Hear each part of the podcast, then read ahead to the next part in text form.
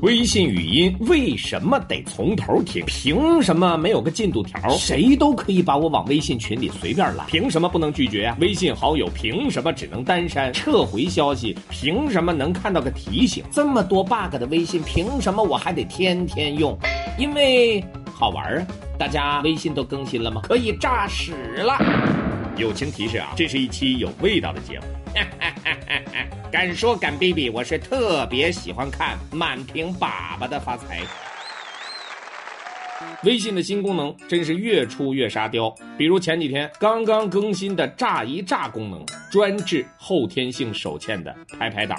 谁在群里拍我头像，立马蹦出一颗炸弹，炸的你是一脸懵逼。紧接着就是这个史无前例的炸屎功能。一个人发一个便便的表情包，另一个人呢立刻发炸弹表情包。注意啊，必须在三秒内扔出炸弹，才能够触发炸屎特效。炸屎特效是个什么特效呢？就是手机屏幕上都是屎喽。除了屎以外，我还测试了一下其他的小表情，比如炸蛋糕、炸猪头、炸玫瑰、炸咖啡，全试了个遍。结果发现，哎，他娘的，只能炸屎。那么多的符号，为什么偏偏就得是屎呢？嗯，你想想，德云社的段子哪些最好笑？荤段子和那屎尿屁的段子，为啥呀？它接地气儿啊，有画面感，外加突破禁忌的那种刺激。如果这两种非要让我选一样讲，那我肯定选屎尿屁。毕竟很多荤段子是带着对女性歧视和挑逗的，而屎尿屁面前人人平等。当然，萝卜青菜各有所爱啊。有人觉得满屏的粑粑很好玩，有人就觉得满屏的粑粑很恶俗。这里呢，我想替粑粑们说两句：喜欢这屎尿屁很丢人吗？并没有。科学的讲。对排泄物的执念是人类共同的爱好，毕竟这是正常的生理现象。谁不拉屎，谁不尿尿，谁不放屁？你站出来，我看看来。我们每个人一生当中都会陷入对屎尿屁毫无理由的狂热，尤其是在童年时代。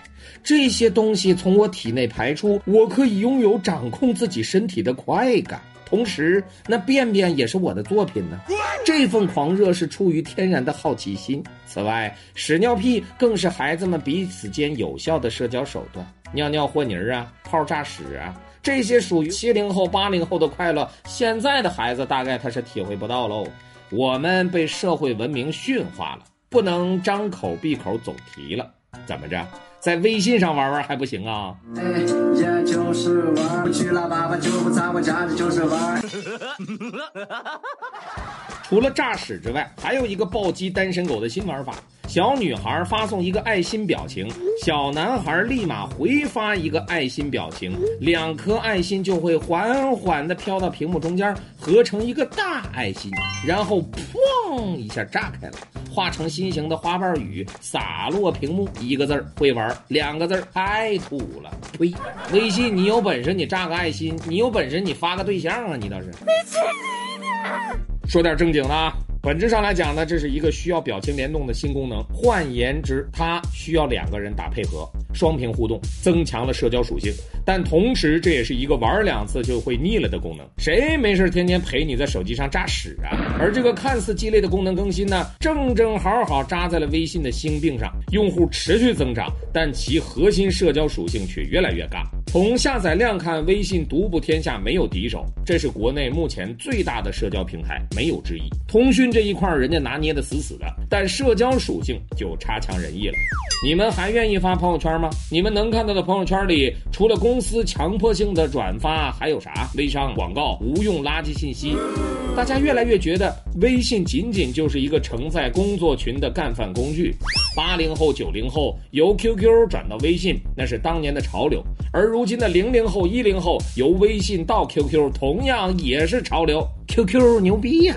聊天记录自动全设备漫游，聊天文件永不过期，聊天图片无上限，文件上传电脑最大支持到两 GB，电脑版不需要手机确认即可登录，有专门的群管理界面，不需要别人说话才能发现你加了这个群。我不知道为什么微信它不做做这些功能，可能搞诈屎更容易点。哎呀，这把你给闲的，你说。